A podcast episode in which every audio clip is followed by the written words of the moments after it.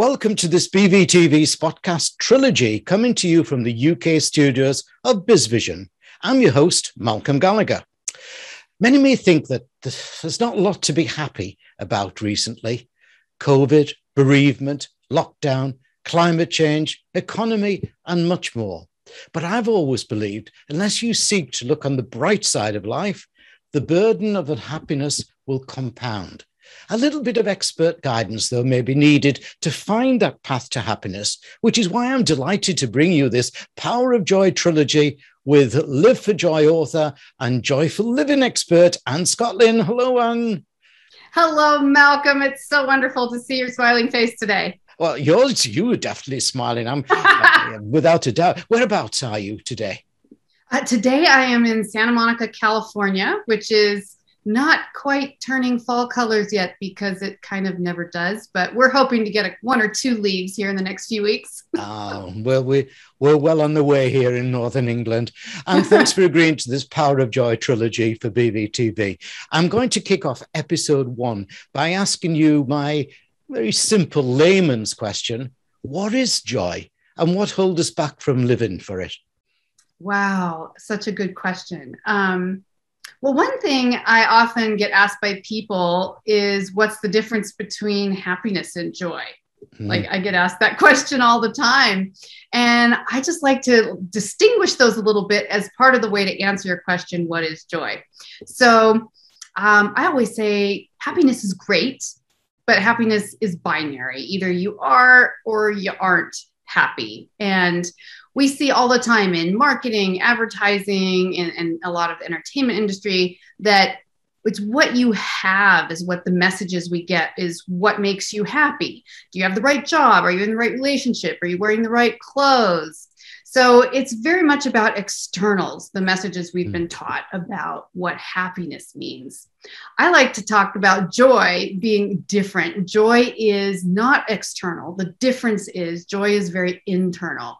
It's kind of a wellspring that kind of bubbles up inside you. It's an energy that stays alive through thick and thin, joy is something, once you reconnect to it and really tap into it, joy is something that can be your best friend for life. And the good news is, it's really the birthright of every human being. Yeah. When you were a small child, you remember possibly like those moments of just bubbly joy with no no attachments. Like you were born with that. So mm. it's still there. Sometimes we've just covered it up or blocked it out and we just need to break through and tap into it again. Yeah. D- don't you feel though that people who are not joyous can actually drag you down? I mean, a few years ago, I, I got really quite I won't say depressed, but fed, fed up because everybody around me was just being uh, dragging you down. It was constant moaning and constant moaning. So I, I got rid of them all.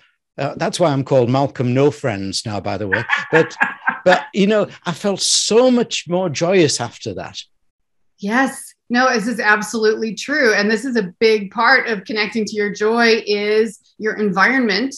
There's some parts of your environment that you can't change, but there are mm. other parts that you can. Sometimes it's relationships that aren't serving you anymore, friends, acquaintances, people that are just not in the same space. Uh, before the show, you and I were both talking about how we were lucky to kind of be born as half glass half full people. Right. But as you just indicated, it can empty down. And a lot of that has to do with the environment and the people you're around. Sometimes it can even do with jobs, not telling them to go quit their job. But if someone's objectively miserable, they're going to have a really hard time tapping into their joy. Maybe it's time for a change. Yeah, and, too, too. Mm. Right. And sometimes it's um, tapping into your joy just in your personal life, like rearranging things a little bit to connect better to your joy on a regular basis. That can also improve your job, your regular job, you know, can bring you positive energy. Um, so I talk a lot about how joy can improve your job, which I think is kind of funny because people are like, what? yeah.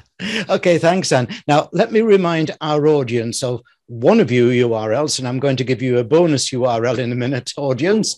Um, uh, the main of, of, a URL you can see on the screen behind me is www, all the W's, and with an E, and with an E, Scott, S C O T T L I N dot com, annescotland.com. Now, Anne's book is called Live for Joy, and there's another website which is called, which is all the W's, Live for joybook.com. Live for joy.